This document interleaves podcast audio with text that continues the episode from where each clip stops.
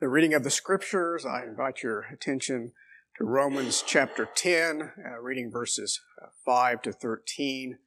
And again, may uh, the congregation hear the word of the Lord uh, in faith and with joy that we have God's revealed word uh, in the Bible. So, from Romans chapter 10.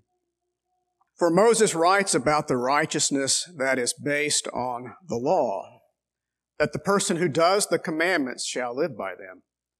But the righteousness based on faith says, Do not say in your heart, Who will ascend into heaven? That is to bring Christ down, or who will ascend into the abyss? That is to bring Christ up from the dead. But what does it say? The word is near you, in your mouth and in your heart. That is the word of faith that we proclaim. Because if you confess with your mouth that Jesus is Lord and believe in your heart that God raised him from the dead, you will be saved. For with the heart one believes and is justified, and with the mouth one confesses and is saved. For the scripture says, everyone who believes in him will not be put to shame. For there is no distinction between Jew and Greek. For the same Lord is Lord of all bestowing his riches on all who call on him. For everyone who calls on the name of the Lord will be saved. The word of the Lord. Thanks be to God. Uh, the one time uh, popular uh, song by Frank Sinatra or Elvis Presley, uh, I Did It My Way, uh, is not in any church hymnals that I'm aware of. Uh, but the theology of that hymn, I Did It My Way, is really everywhere. Uh, even in churches, many, many churches. Uh, it is uh, good to recover the reality that uh, God says, my way, and that our response is to be His way. Uh, the, the broad context of uh, the text this morning is, as you know, uh, beginning with Romans chapter 9 to the end of chapter 11, is God is dealing with the question of physical or ethnic Israel. What about Israel? Has the Word of God failed? And so that's really the subject matter that Paul is uh, dealing with uh, in these chapters. Uh, and uh, certainly uh, in the immediate context, Paul is dealing with Israel's way because they're singing Sinatra's song. Uh, it is, uh, it's a way that, again, is pervasive. Uh, if you look at Romans chapter 10, verse 3, seeking to establish their own righteousness. Surely that will work before God. Seeking to live a good life. Do all kinds of good things to engage in social justice, to fly different colored flags, uh, and on and on we go, seeking to establish our own righteousness that God will open the door to his eternal presence. And uh, God will not. Uh, when you go down the road of Sinatra or Elvis Presley, seeking your own righteousness, it is um, not just a cul-de-sac, it is a dead end street. And it is that message that the Apostle Paul will bring before uh, ethnic Israel, but really all of us. Because all of us uh, need to understand that seeking our own righteousness uh, is not the way to God.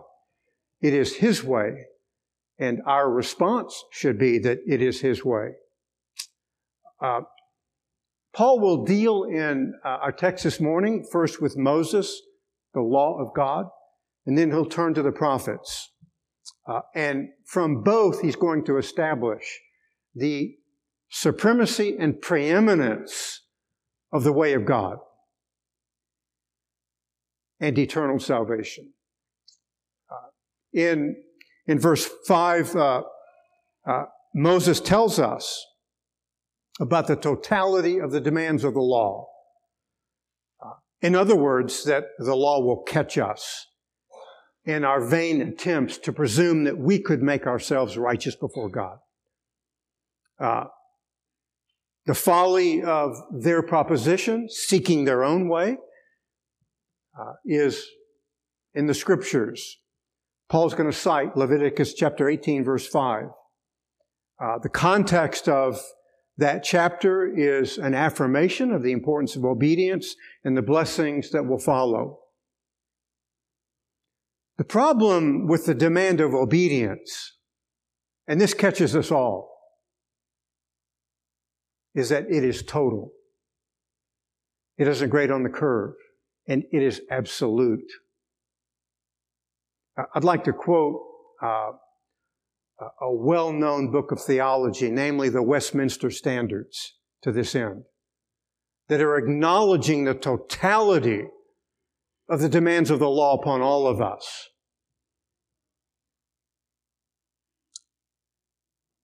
The authors say that uh, the demands of obedience are personal, entire, exact, perfect, and perpetual.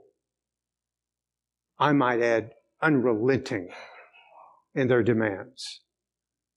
And so think about saying you encounter God and you're going to mimic Frank Sinatra or Elvis Presley. I did it my way. In light of the demands of God's law, it should cause us to stop and to think and reconsider God's way. Let me document this uh, beyond the Westminster standards from the scriptures. Book of Galatians. Galatians chapter 3.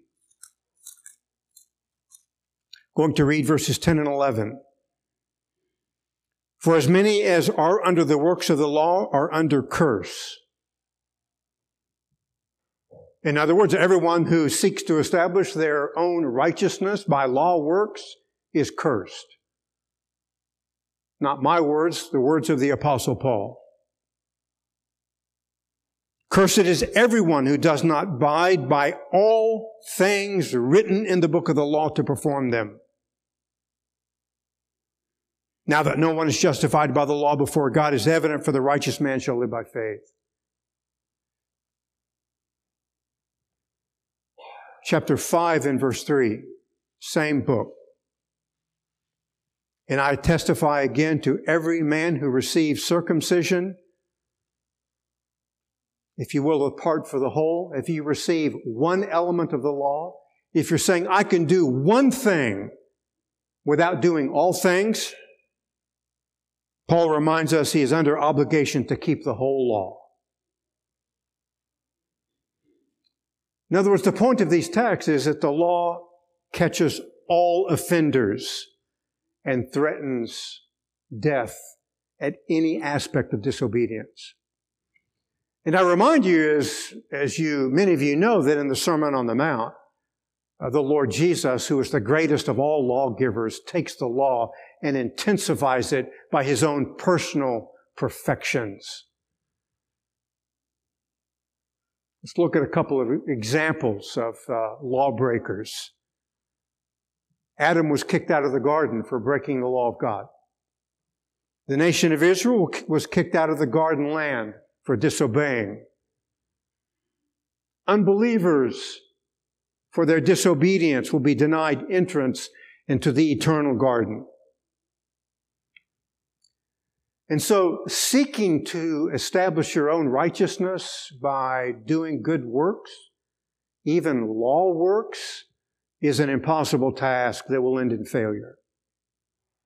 The problem with the law is that it had no ability to impart spiritual life. It could condemn, but it cannot save. And that applies to someone seeking their own way. You'll be caught in condemnation, and it cannot save uh, because God will not accept it. More critically, it points us to the divine answer in God's way, and that is Christ. One of the summary perfections of the law is simply this. If you can't do it perfectly, then go to someone who has. And that someone is Jesus Christ. He alone kept all of the law perfectly. thereby establishing the merits of his obedience received by faith alone, is what saves. In other words, the entire perfections of his obedience can be received by faith and believed. And so the answer is not our law works, but his. The answer is not us reforming ourselves. It's his grace imputing righteousness to our account. A well-known Protestant theologian who recently passed away, R.C. Sproul, reminds us that we are saved by works, the work of Christ, and not our own. And that is one of the points of the law. Turn to someone who has kept it perfectly, totally, absolutely. So much so that he was accepted by God. And so much so that God the Father in sovereign grace charges the merits of the righteousness of Christ to those who receive him by faith. That's God's way. And our response should be, that's our way too. Because every other way will fail. In verses 6 to 10, the answer is the demands of the law turn us to the satisfaction of those demands by Christ our Redeemer. Uh, verses 6 to 8, Paul quotes the Old Testament a second time from Deuteronomy chapter 30, verses 12 to 14. Uh, this too is uh, the context of the importance of obedience and the penalty of disobedience. Again, there's a promise of prosperity in the land based upon obedience. And then Moses obviates a typical excuse. It's too hard or impossible. Moses says it's, it's not too difficult and neither is it too far away. He says you don't have to go to heaven or you don't have to go beyond the seas looking for it. It's very near in your mouth and heart. Think about it. Oh, the law is so impossibly demanding. Well, if those demands are met by Christ for us, then it's so near, is it not? To be received by faith. The language is affirming that they knew the law. Of course, they were Jews. They were, uh, had received the law. They uh, taught it. Uh, but it's never in the teaching, is it? It's in the doing.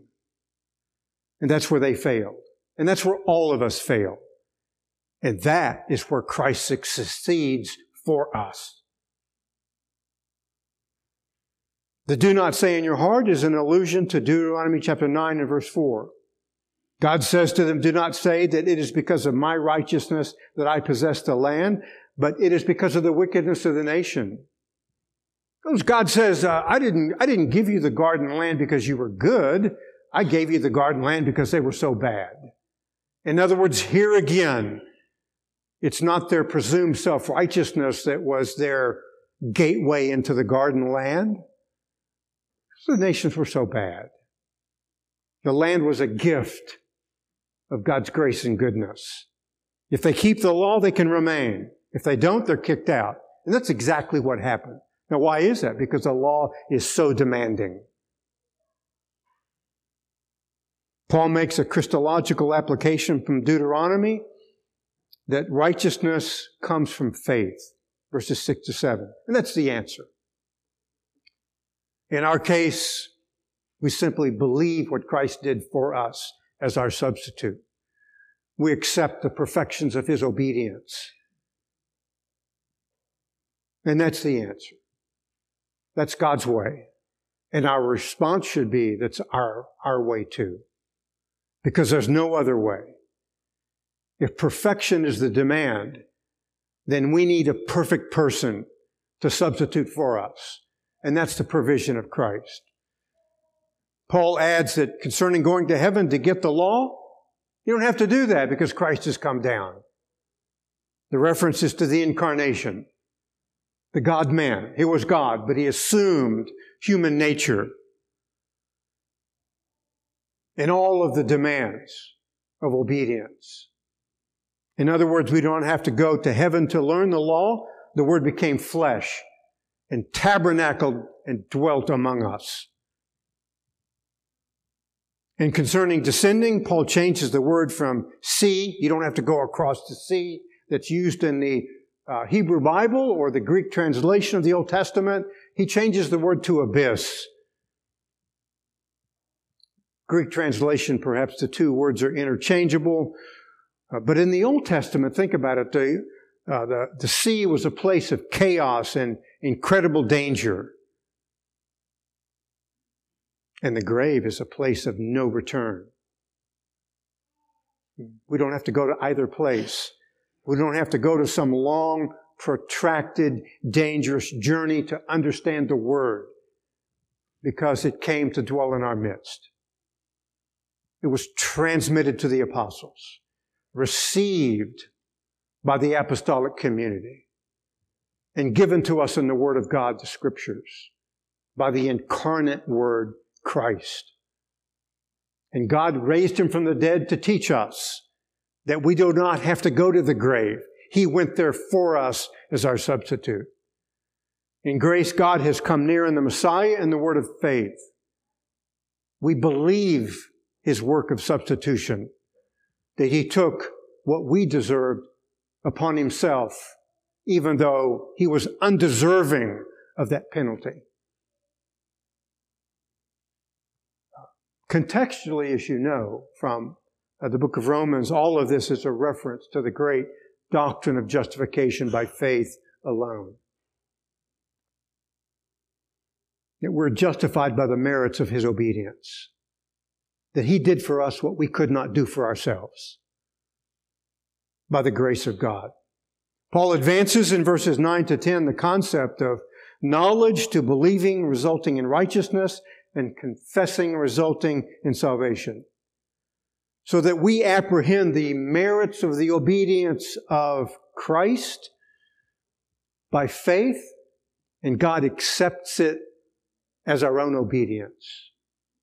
Incredible gift of a substitute who kept the law totally because we could not.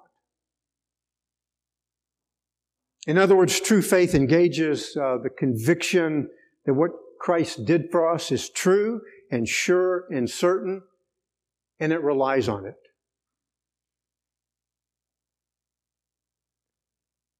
In other words, if He was our substitute, we're going to trust Him. Since the Father accepted Him, we accept Him. We rely upon Him. That's God's way. It needs to be our way because God will accept no other substitutes except the one that He provides, the perfections of the God man Jesus Christ. And true faith is a conviction and reliance in Christ alone is the basis of satisfaction for the demands of the law. And the entire, I say again, meritorious cause of our justification. Paul is using Again, he's speaking indirectly to a Jewish community. So he's using the law because that's what they would have prepared to. So he's using the Old Testament law and Moses himself in a rhetorical way to persuade them. The law itself says it's impossible to keep. And therefore, look to the lawgiver who is Christ. Trust him by faith. Stop and think about that. Every believer in the Old Testament was saved by faith in Christ. Abraham, the patriarchs, every believer in the Old Testament was saved by faith in Christ who was to come. They weren't saved by doing the works of the law. The law was a tutor a school teacher to chase them to God's provision of grace in Christ. Application to us is profound because we're saved in the same way. Only one way, God's way. I see it as an echo of the redemptive reality that Christ is the end of the law. Romans chapter 10, verse 4. The law points to Him and what He did for us. And we receive it by faith, believing, hoping, relying upon Him alone. The interplay here in our text between heart and mouth is the necessary connection between the internal, our heart, and the external, our mouth. That's God's answer to the demands of the law that He knows no one can keep. The answer of God is also uh, His sovereign grace, that God is a gracious God. Let me document that in just a couple of uh, different ways this morning. Uh, the uh, the prophet Isaiah in chapter 54, verse 13 says, And all of your sons will be taught of the Lord. In other words, someday in the history of the nation, uh, God is going to teach his sons. That's a prophecy of God reconstituting the nation from judgment and a change from judgment to grace. Because their teachers have failed, so God will become the teacher. And God never fails. And He will teach perfectly about His perfect answer in God the Son. Prophet uh, Jeremiah uh, echoes that same beautiful reality. And they shall not teach again each man his neighbor and each man his brother, saying, Know the Lord, for they shall all know me. And the least of them to the greatest of them, declares the Lord. For I will forgive their iniquity and their sin I will remember no more. It's a prophecy again of grace overcoming their disobedience by efficacious teaching and learning. Both of these texts, Isaiah and Jeremiah, are fulfilled by Christ. Think about it. We all need teachers. Most of us go to school for long periods of our life to learn. And yet, God's going to come and be our teacher about the way of salvation. And it's not left to us, it's left to His power, His grace, and His majesty. Turn with me, if you would, to fulfillment text of both of these realities a Gospel of John, uh, chapter 6, verses 44 and 45.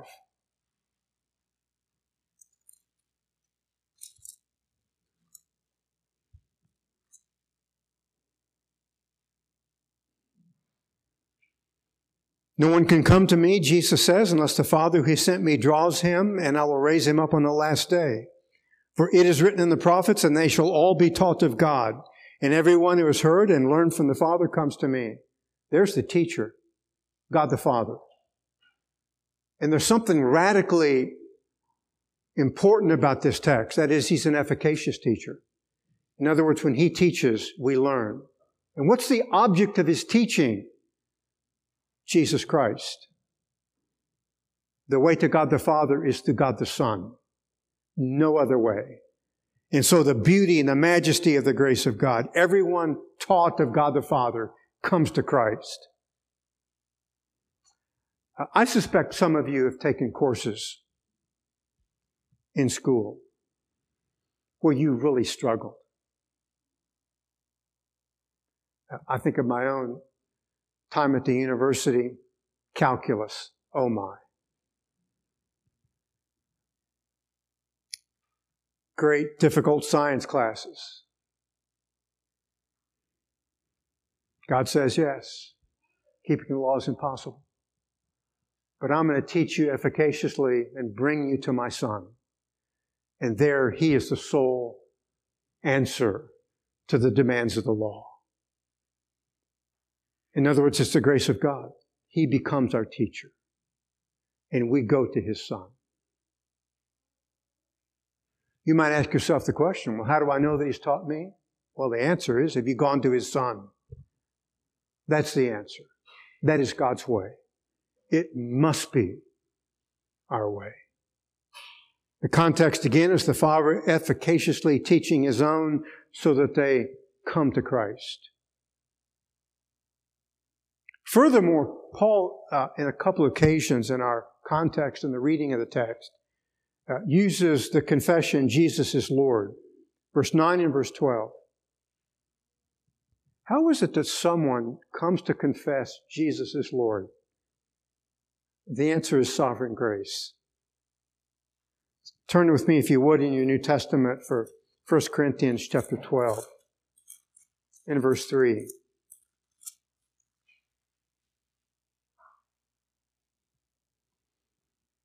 Therefore, I make known to you that no one speaking by the Spirit of God says Jesus is accursed, and no one can say Jesus is Lord except by the Holy Spirit. The triune God giving us the confession that Jesus is Lord. And He does it by sovereign grace. He does not do it based upon the obedience, to the totality of the demands of the law. He does it because He's a gracious God. Our confession and faith do not save us. Grace saves us. Faith is simply the means to apprehend Christ as Savior, but grace secures it for us. In other words, a gracious God is the answer. And the provision of a gracious God is the only answer. His way. And that should be our response as well. In the law, the apostle Paul turns to the prophets to affirm this message, verses 11 to 13. First, verse 11, there's a citation from Isaiah 28 and verse 16. Very interesting that Paul has uh, already used this verse. Uh, look, for example, uh, to the citation in Romans chapter 9, verse 33. Behold, I lay in Zion a stone of stumbling and a rock of offense, and who believes in him will not be disappointed. The second half of that verse is what Paul quotes in verse 11. Whoever believes in him will not be disappointed.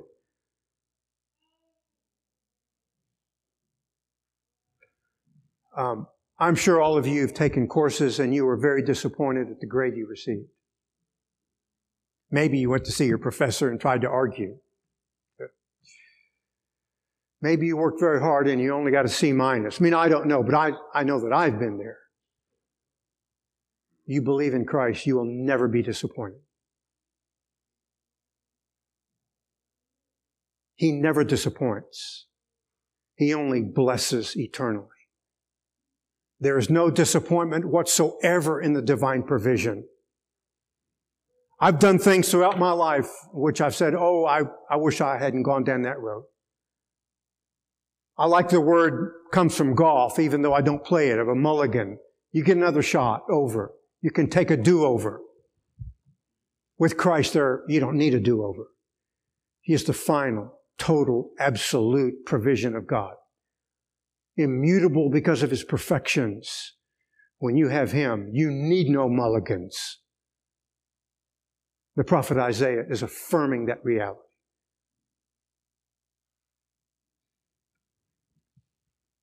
Throughout all of life, we face disappointments.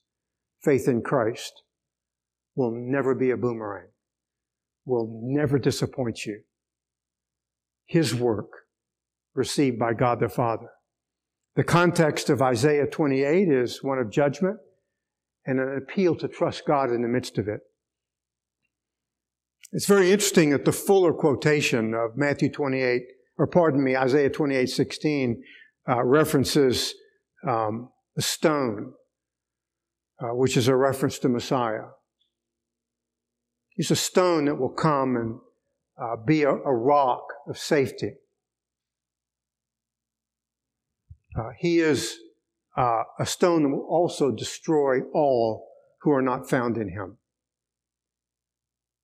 The prophet Daniel uses that illusion in Daniel chapter 2 of a, of a stone mountain coming and smashing all earthly kingdoms. But he will not smash us. He will receive us because we have trusted him by faith and the entirety of his obedience in place of our disobedience. Place of safety. Something you can build your life on.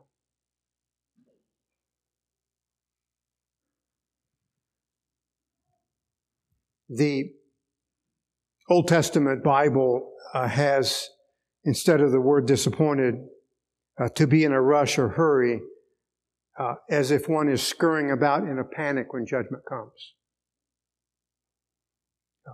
The New Testament teaches us that we do not know when that day is coming.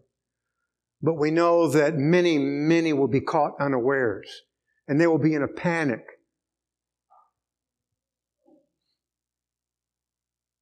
We who have trusted Christ have no need to panic.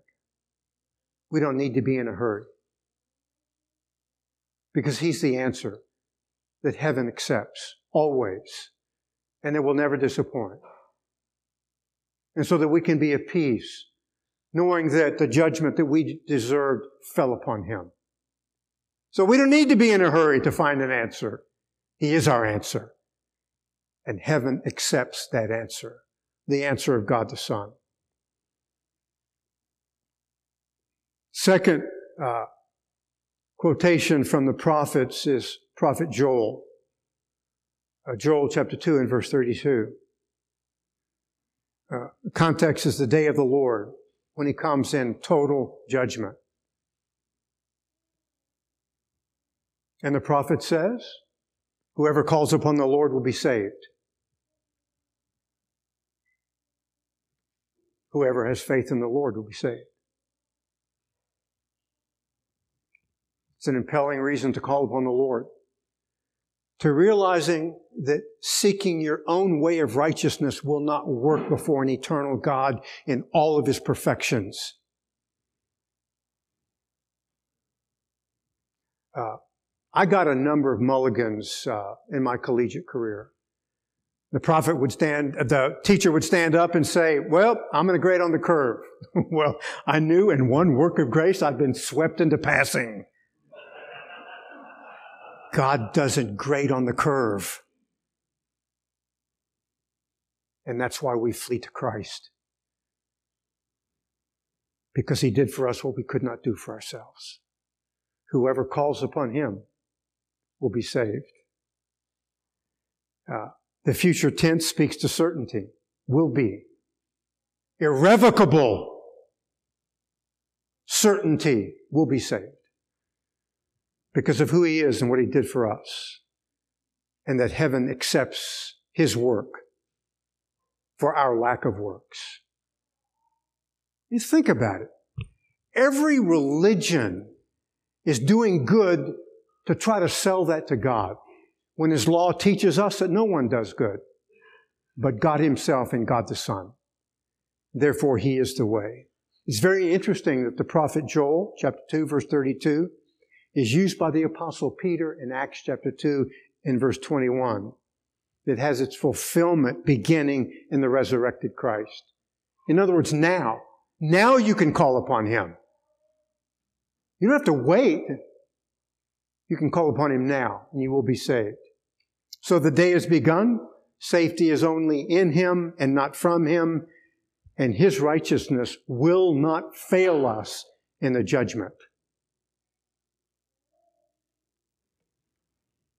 And so it's God's way, God's provision. It must be ours because there's no other way. Again, I remind you, His righteousness will not fail us in the judgment. And so the apostle Paul is teaching indirectly the Jews of his day who are seeking to establish their righteousness as the way to God. If Paul was a professor, he would flunk them all.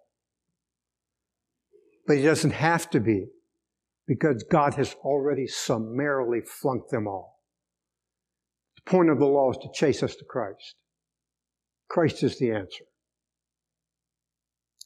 I would remind you in this uh, world of complexity and chaos confusion. Uh, sometimes uh, we simply say, uh, religion is too hard, I'll never understand it.